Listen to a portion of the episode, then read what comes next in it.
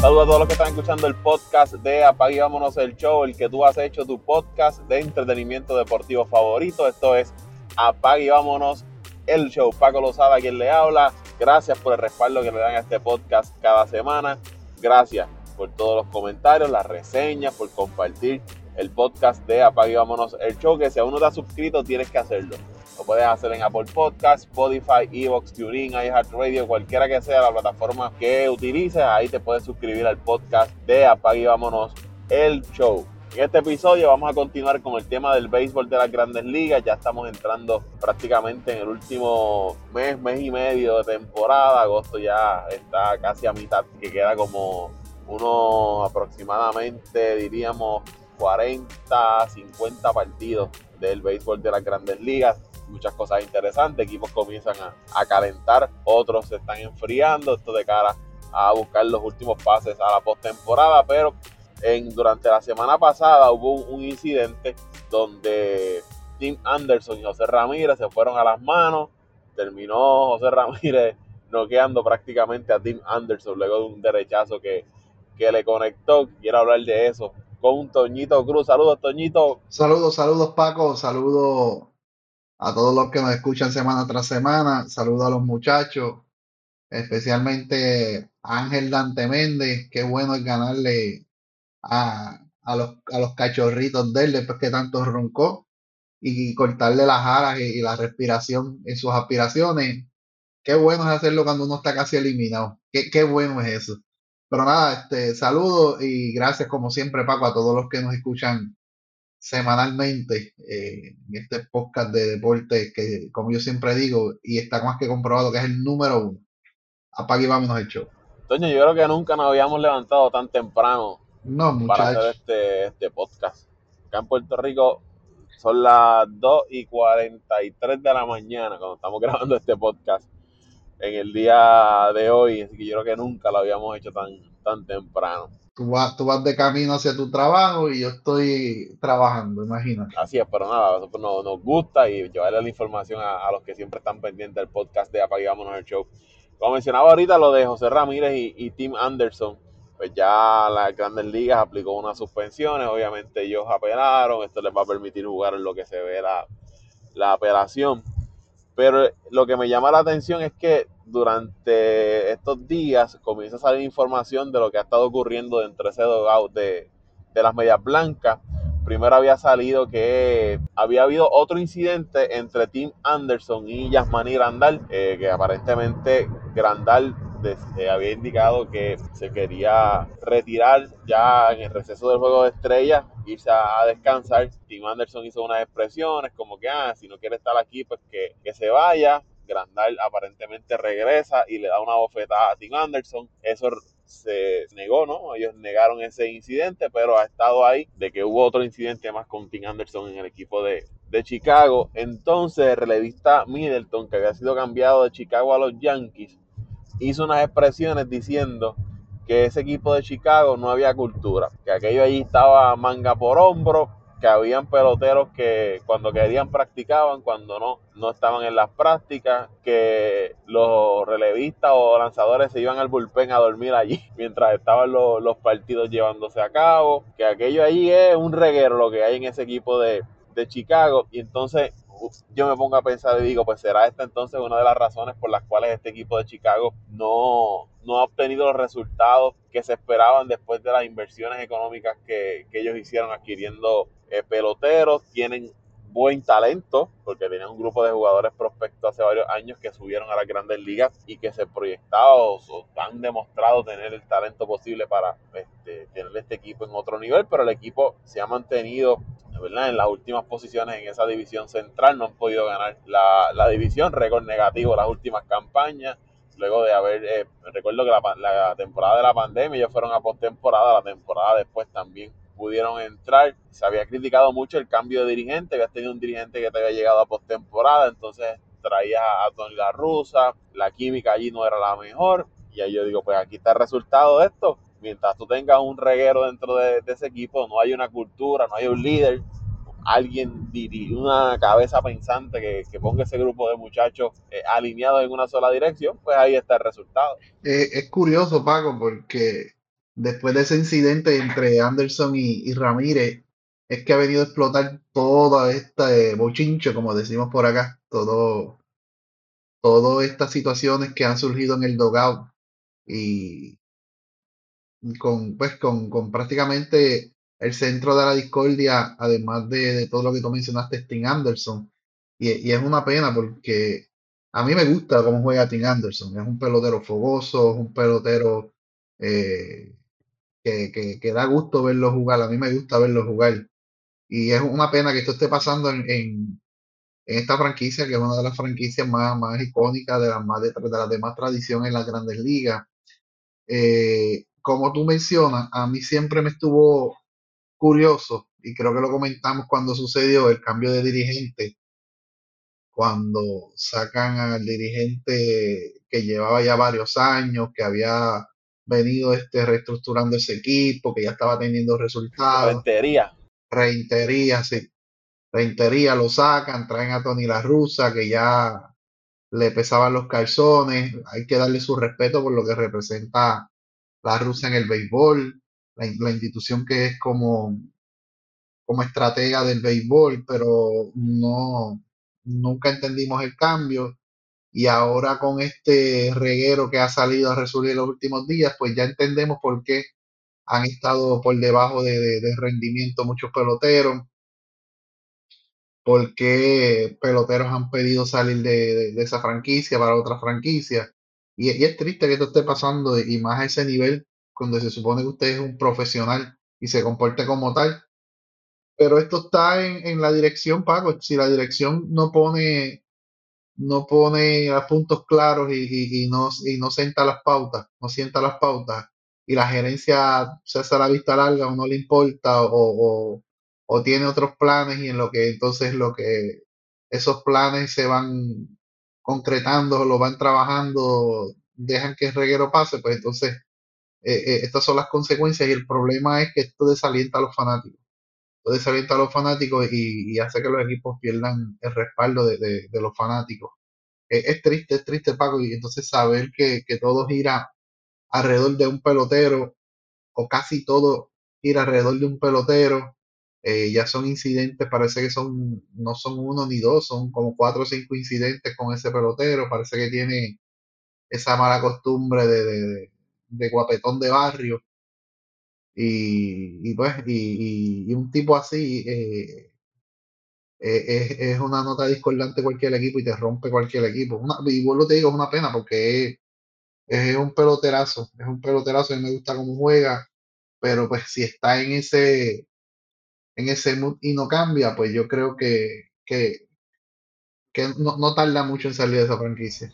A estas palabras de, de Middleton, Lance Lynn, que tuvo bastante temporada con ese equipo de, Chicago, había dicho también que, como quien dice, yo llevaba más tiempo que Middleton en ese equipo, así que parece que esto es un problema de muchos años en esa organización de, las Medias Blancas de Chicago. No hay una cabeza ahí pensante, no hay un líder, y para que los amigos ¿verdad? que nos están escuchando vean la importancia de tú tener en, los equipos y en cualquier parte, pasa hasta en la familia, tener una persona que sea el líder, que sea eh, el que lleve al grupo que controle las situaciones eh, o intervenga cuando ocurren situaciones y muchas veces uno ve que estos equipos en grandes ligas o en la NBA o donde sea, firman un jugador pelotero ya veterano que tiene, ¿verdad? 35, casi 40 años y uno dice, ah, pero ¿para qué firmaron ese, a ese pelotero viejo? ¿Por qué se llevaron a ese tipo para allá que ya no le queda mucho? Pues miren, esa es la, la razón de tú tener jugadores veteranos en un equipo que sean los líderes dentro de los camerinos cuando ocurren situaciones como, ¿verdad? como las que estamos viendo en Chicago. Y también yo recuerdo, Toño, que cuando hubo ¿verdad? los incidentes con Tony La Russa que empezaron a salir como que no, había, no estaban contentos los jugadores con las decisiones que él tomaba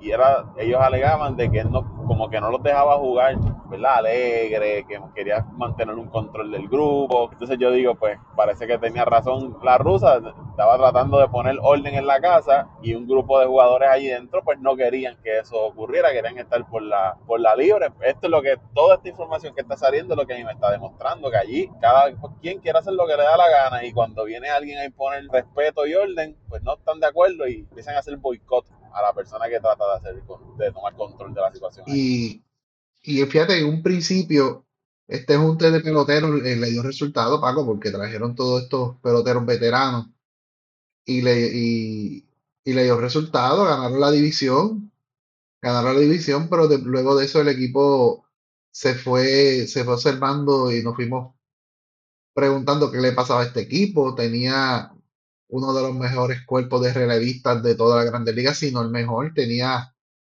yo creo que eran tres o cuatro tipos que eran closer regulares en cualquier otro equipo. O sea, tenía, no tenía unos super picheos, pero sí tenía unos, unos lanzadores promedios que, que era más que suficiente que con la ofensiva que tenían eh, ganar, ganar, par de juegos, darle victoria.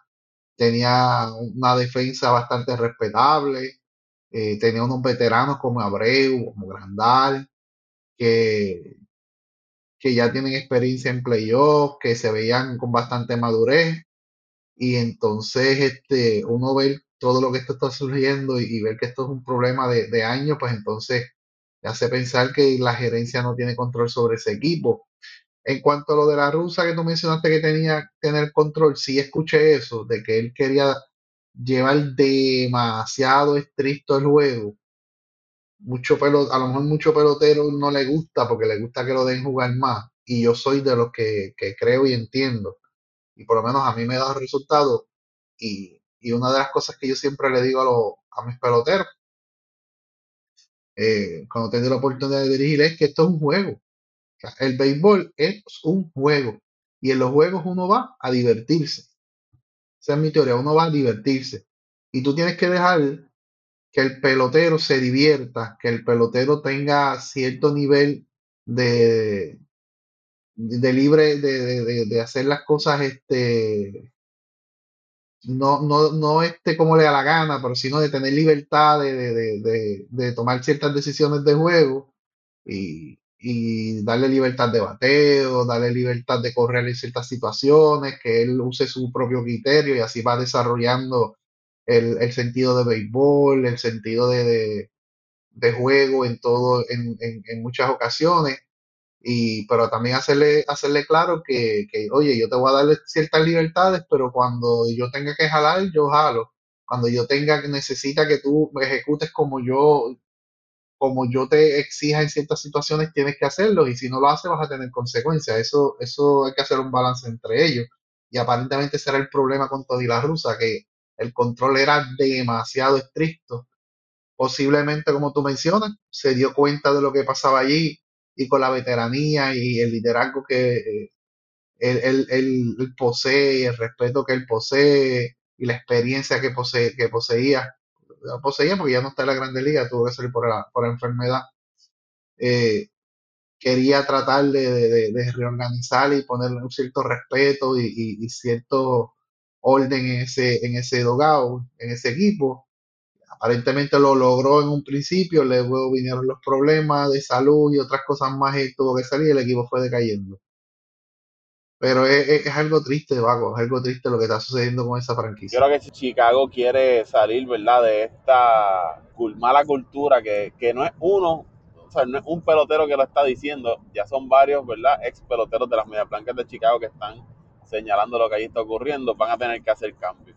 Van a tener que hacer cambios por más talentoso que sea un jugador, por más, ¿verdad? Talento que tenga, por lo que pueda aportar al equipo, porque tú lo hayas desarrollado, porque le hayas dado X cantidad de dinero, hay, hay momentos que tú tienes que tomar decisiones y desprenderte de, jugadores porque si lo que está pasando allí no te está ayudando como equipo, pues tienes que tomar una, una determinación. Aquí volvemos. Si tú no tienes tampoco un gerente general, un dirigente, un eh, jefe de operaciones que tenga el control o que tenga, ¿verdad? Los cojones, por decirlo así, para tomar las decisiones que tiene que tomar, pues esto va a seguir, va a seguir pasando.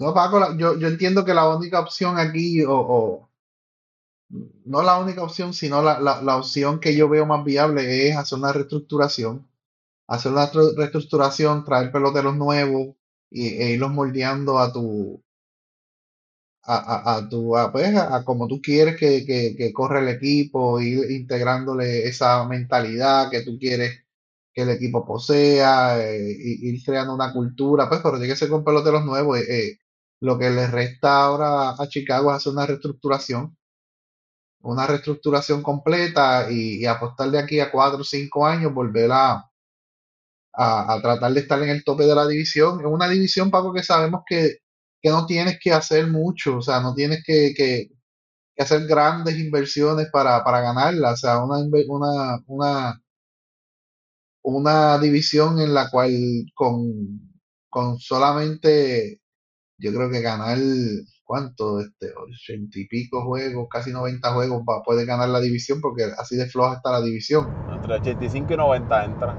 Sí, sí, o sea que, que 84, 85 juegos. O sea, tienes que estar jugando, después que juegue por encima de 500 un poquito, ya, ya tienes ahí la, la posibilidad de entrar. O sea que, que tienen, tienen, tienen muchas más posibilidades de hacer una reestructuración y tener unos resultados y a, a corto plazo o o más rápido que otras franquicias. Un ejemplo, en el caso de los Mets, el caso de Washington, el caso de San Diego y el caso de otras franquicias que están en otras divisiones que son más fuertes, que le va a tomar un poquito más de tiempo eh, salir a, flote. Así que yo lo que entiendo, Paco, como te digo, la, la única opción de, de Chicago en estos momentos es reestructurar. Reestructurar, salir de todos esos peloteros malamañosos que tiene y, con, y traer peloteros nuevos e irlos amoldando a su, a su cultura, a lo que ellos quieren establecer. Y el caso de Chicago, de las últimas temporadas, el equipo favorito para ganar esa división eran las Medias Blancas de Chicago. Cuanto talento y todo lo que tenían y las inversiones comparado con equipos, ¿verdad? Con Minnesota, con los mismos Guardianes de, de Cleveland. Era el equipo para ganarlo todo ahí en esa división. Era el equipo de, de Chicago, pero ahora entendemos las razones por las cuales no, no lo han podido hacer. Y más allá también de lo que ocurra con los jugadores, esto también tiene un problema gerencial y a nivel de, de dueños, porque muchas veces estos dueños están para hacer dinero y no les importa lo que ocurra después que la entrada económica llegue de parte de, de, los boletos de los fanáticos, las cosas que venden, etcétera, etcétera. Que las ganancias estén ahí, no le importa si dentro del camerino se están matando los, los jugadores. Y también hay, tiene que haber esa disponibilidad o ese deseo de la gerencia de cambiar lo que allí está pasando, porque vuelvo y digo, si al dueño del equipo dice, ah, olvídate de eso, si yo sigo haciendo dinero y le dice al gerente general o al de operaciones, mira, olvídate de eso, este, déjalos ahí que se maten, nosotros seguimos haciendo el dinero. Eso también es importante, que haya una disponibilidad de parte de la gerencia de tomar eh, acciones, de, como tú dices, cambiar de pelotero, que no, que no, no se llevan allá adentro, que tienen que, salir de ellos. Si la gerencia no está dispuesta a hacerlo, pues ese problema va a continuar en, en Chicago. Tiene, tienes toda la razón, Paco. Tienes toda la razón. Eh, no, no hay no hay otra, no vemos otra, otra salida que no sea reestructuración. Reestructuración, pensar bien y, y- y- y ir mirando hacia el futuro, porque es que no hay, no hay nada más. En el caso de, de Chicago, eso sí, Y, otra vez, ¿qué, ¿qué pelotero va a querer ir para allá? Digo, pelotero que, que se, ¿verdad? Que se respete y que, exacto, veteranos, veteranos que establecidos, serios, pues a menos que salgan de, de los peloteros que son el problema y entonces vendan la, la idea o vendan la imagen de que, mira, estamos reestructurando, esto aquí va a cambiar, eh, esto va a tener más orden, pero pues uno de los problemas es el que tú dices, Paco, que muchos de estos, de estos dueños de equipo, lo que, acuérdate, esto es un negocio. Y, y en el béisbol de grandes ligas no es como el béisbol aficionado, que el béisbol aficionado es más un, es más algo altruista, en el béisbol aficionado es más lo que se pierde que lo que se gana, son pocos los que ganan, muy pocos los que ganan y lo que ganan, lo que ganan es muy poco, por, valga la redundancia.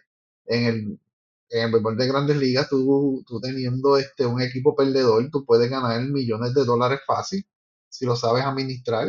Mira el caso de, de, Pittsburgh, mira el caso de, de Baltimore y todas esas franquicias que han estado muchos años abajo viviendo del impuesto de los demás peloteros, eh, viviendo de las entradas, de la venta de mercancías, del impuesto que tienen que pagar aquellos equipos que sean por encima de, del tope, el impuesto de lujo y, y, y todas esas regalías que te da la televisión, los auspiciadores, se hacen millonarios y no le importa si el equipo gane o pierda. Y el día que, el, que, le, que la ciudad y los fanáticos no la apoyen, cogen sus maletitas, se lo ofrecen, eh, le ofrecen ese cuento y, y esa historia a otro, a otro, a otra ciudad, a otro estado que se las quiera comprar y se van, porque esto es un negocio y lamentablemente es así. De Chicago vamos para San Diego, otro equipo que aparentemente está en las mismas que el equipo de, de las Medias Blancas de Chicago. No se ha visto, ¿verdad? Un incidente físico, no ha salido información de un incidente físico, aunque sí, hace uno o dos años, recuerdo que hubo unos, unos incidentes con, con Fernando Tatí y Manny Machado, no sé si, si recuerdas aquel video que se fue viral, que estaban, llamando la atención a, Sí, sí, sí, sí, sí, donde Machado como veterano le reclamaba a Tatis que tenía que esforzarse, tenía que jugar duro todo el tiempo. Y este es otro equipo súper talentoso, con buen talento, con eh, buen personal, que han hecho eh, inversiones millonarias para ganar de, de tener el mejor talento del mercado en el equipo de, de San Diego. Y en estos días, eh, Juan Soto se expresó también sobre lo que está ocurriendo con los padres de San Diego, equipo de los favoritos en la, en la Liga Nacional, y tampoco están teniendo una temporada como ellos se, se esperaban. Y él decía que se estaban, como que se estaba quitando, que la gente se estaba quitando allí en ese equipo de, de San Diego, que había días que salían a jugar duro, había otros días que no, y que necesitaban ese equipo que todos eh, salieran caminando hacia la misma dirección para tratar de enderezar el, el barco allá en, en San Diego. Y esto te demuestra que no siempre tú tener el mejor talento en un equipo, eh, la química, la dinámica, lo que ocurre ahí dentro es bien importante para que ese equipo pueda tener éxito. Porque ahora vemos Juan Soto por un lado, eh, Manny Machado también se había expresado por otro. Creo que Manny Machado estaba pidiendo una, un meeting de, de todo el equipo. Volvemos, ¿quién es el líder en ese equipo de, de los padres de San Diego? ¿Quién es la persona que, que toma el control cuando ocurren este tipo de, de situaciones? Porque si usted ve ese equipo de San Diego, talento tienen de más. Ahora, parece que tampoco tienen estos jugadores líderes y veteranos que reúnen al grupo y digan, miren, ¿qué está pasando? ¿Qué es lo que hay? ¿Qué es esto? Lo otro. Igual la dirección, el dirigente también es el que está ahí, se supone que sea el, el, el líder de ese grupo y quien controle todo lo que está ocurriendo. Y, y estuve leyendo, Paco, como estábamos hablando antes de comenzar a grabar, de que están pidiendo la cabeza de Bob Melvin. Y, y yo entiendo, sí, que, que debe haber un problema de química, quizás un problema de ego, quizás un problema de individualismo, de cada cual jugar para sus estadísticas, para su- sus metas personales y no, no jugar colectivamente, posiblemente. No necesariamente, no necesariamente tener todo, como tú dijiste, todas las mejores estrellas o grandes nombres, grandes jugadores te va a dar una garantía de ganar. También hay que tener en cuenta que no todos los años van a ser buenos en el béisbol. Tú puedes hacer el mejor equipo, confeccionar un equipo con los mejores talentos disponibles a nivel de grandes ligas y siempre vas a tener un momento o un año malo. Eso es, eso es, béisbol es así, el béisbol es de rachas y positivas y negativas. Pero, pero algo tiene que estar pasando. Yo entiendo que es un poquito más cuestión de, de, química, por lo que tengo entendido y por lo que he visto, Man- Manny Machado es el que lleva la, la voz cantante ahí junto con Yu eh, en cuestión de liderazgo y, y- de encaminar a los jóvenes. Pero, pues, eh, eh, para mí el caso de San Diego es un momento malo que están pasando, un momento malo que están pasando. Están en una división que es, nada más y nada menos están los Dodgers.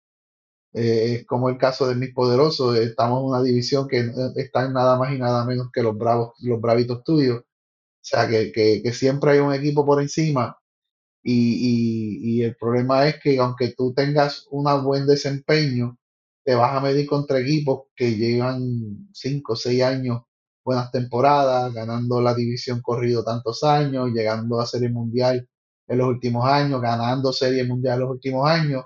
Tú te, te- obviamente te tienes que comparar y medir con ellos para saber lo que vas a mejorar y qué personal vas a traer. Pero para mí lo de San Diego es, es un año malo, es un año malo como lo tiene cualquier equipo, aunque tenga el mejor talento disponible. Yo creo que ese equipo de San Diego, como tú dices, no, no se ve tan complicado la situación ahí dentro como lo que está pasando con, con Chicago. Yo creo que ellos cuestión de reagrupar y salir, pues, todavía están con posibilidades de ir a la, a la post, de alcanzar el wildcard, el talento está ahí, es cuestión de, de, reagrupar, enfocarse, y Melvin es un buen dirigente, tampoco, eh, ¿verdad? Un mal dirigente, así que, que, vamos a ver qué pasa con, con los padres, pero pienso igual que tú, yo creo que este equipo es cuestión de reagrupar para salir nuevamente hacia adelante. Mira, me, habías dicho al principio del podcast que, que tenías un mensaje para Ángel Dante Méndez.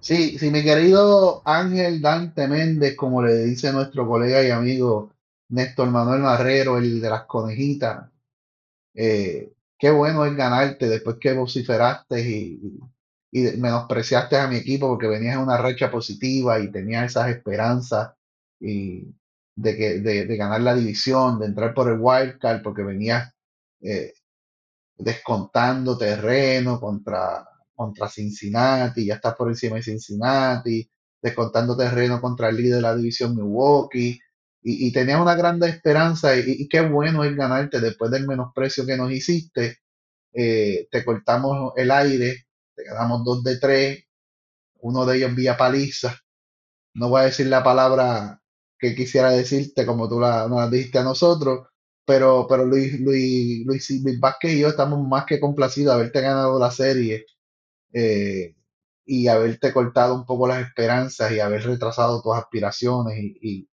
el logro de tu meta de clasificar. Qué bueno, qué bueno. O sea, ah, y que conste, y esto va para él, para los fanáticos de los Cops, que todavía tienen la espinita del 2015 de aquella serie eh, final de liga nacional donde le dimos Chiva y ellos todavía están esperando la hora en que los Cubs y los Mets se enfrenten en una serie y, tratar de desquitársela. Eso es todas las espinas que tienen ellos.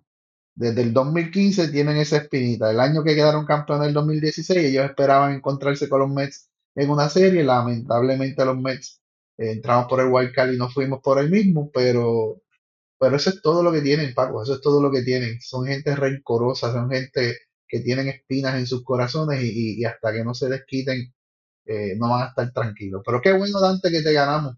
¿qué vamos a hacer con Chohei Otani? Otro, otra marca más. Durante esta semana, pelotero en, en, tener múltiples temporadas con al menos 40 cuadrangulares y 10 victorias como lanzador. ¿Qué vamos a hacer con ese, con ese pelotero? Y estuvo, estuve leyendo que está, no está muy lejos de la triple corona, creo que está primero en cuadrangulares, segundo, tercero en remolcada, como quinto, sexto en bate, en, como quinto, sexto en bate con 300 algo, o sea que, es que es un fenómeno, Paco, o sea, son peloteros que se dan cada, cada 30, cada 40 años, o sea, y, y cuando este tipo de peloteros llegan a grandes ligas y, uno lo identifica, hay que disfrutárselo. Es una, es una pena eh, no, no que esté en Los Ángeles, o sea, sino, ese, no que esté Los Ángeles por el equipo que es, sino por, por el horario de juego que uno no lo puede apreciar tanto y verlo, y verlo tanto. Más bien uno tiene que, que conformarse con cuando llega para, para, para acá, para, para el este, para poder verlo o ver los highlights, porque verdaderamente es un pelotero que tú no te puedes perder nada, porque en cualquier momento, en cualquier juego, o sea, día a día tiene una, una, una proeza y, algo, y algo extraordinario que hacer. Y, y lo más que, que, llama la atención es su humildad, su personalidad, su, su, accesibilidad para como los fanáticos. O sea, es un tipo este, humilde, no, no, tiene, no tiene grandes egos. Eh, vamos a ver qué pasa con él ahora en la temporada muerta, quién, quién se lleva ese premio. Yo entiendo que se va a quedar en, en Anaheim. Eh, no sé si, si quién más estará dispuesto a darle la cantidad de dinero que, se espera que se pida, que se habla de 500 millones por ir para arriba. Eh, pero, pero da gusto, Paco, da gusto verlo, da gusto verlo tanto en la lomita como en la, a, la a, la, ofensiva. O sea, es un pelotero, como te dije, se da cada 20, 30, 40 años y cuando se dan hay que disfrutárselo al máximo y tratar de verlo todos los días para apreciar ese, esa calidad de juego. Como tú dices, cada vez que él sale del terreno es una marca que establece los, medios, aunque no hablen mucho de béisbol, hace, lo que se habla de béisbol. Es referente entonces a lo que está haciendo Shohei Otani, que es la cara del, del, béisbol, no solamente a nivel de Estados Unidos, yo diría que a nivel mundial. La cara del béisbol ahora mismo se llama Shohei Otani. No hay de otra, no hay otro pelotero que acapare titulares a nivel del mundo en el béisbol como lo está haciendo Shohei Otani. Y Otani se lo ha ganado todo por mérito propio, por mérito propio se lo ha ganado. Eh, hay que verlo, Paco, o sea, es un deleite ver ese caballero jugar. Ah, y, y, que, y joven, y Dios quiera y le, le dé mucha salud para poderlo romper muchas marcas más. Esa es la clave para seguir disfrutando Tani, es la salud. Que se mantenga saludable para que, ¿verdad? Pueda, como tú dices, seguir estableciendo marcas, para seguir eh, demostrando ese talento único que tiene Shohei Otani en el béisbol de las grandes ligas.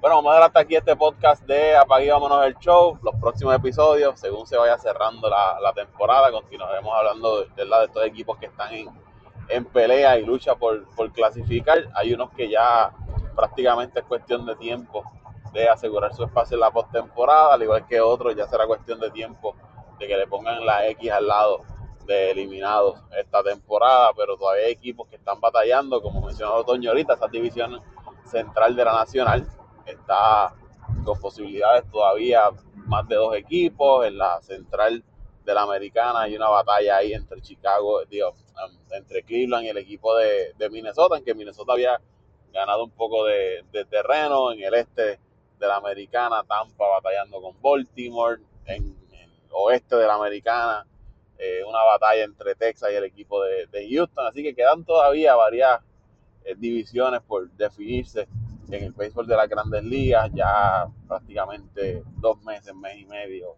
que queda de, de, temporada. Por los próximos episodios estaremos hablando de todos esos equipos. ¿Dónde te siguen, Toñito, las redes sociales? Bueno, como siempre, a mí me siguen en Twitter X, porque ahora es X en Twitter X, en arroba Antonio Cruz, eh, arroba Antonio Cruz 528 arroba Antonio Cruz 528 en Twitter X. Todavía no me acostumbro todavía no me acostumbro a abrir el teléfono y buscar eh, Twitter. Ver el logo, el logo negro por la X. Yo siempre busco el pajarito, pero después me acuerdo que ya ahora es una X. Sí, me confundo, me confundo con, con el logo y, y, también, ¿verdad? Porque TikTok el logo es parecido en cuestión de ser blanco con negro. El de Threads también era así blanco con negro.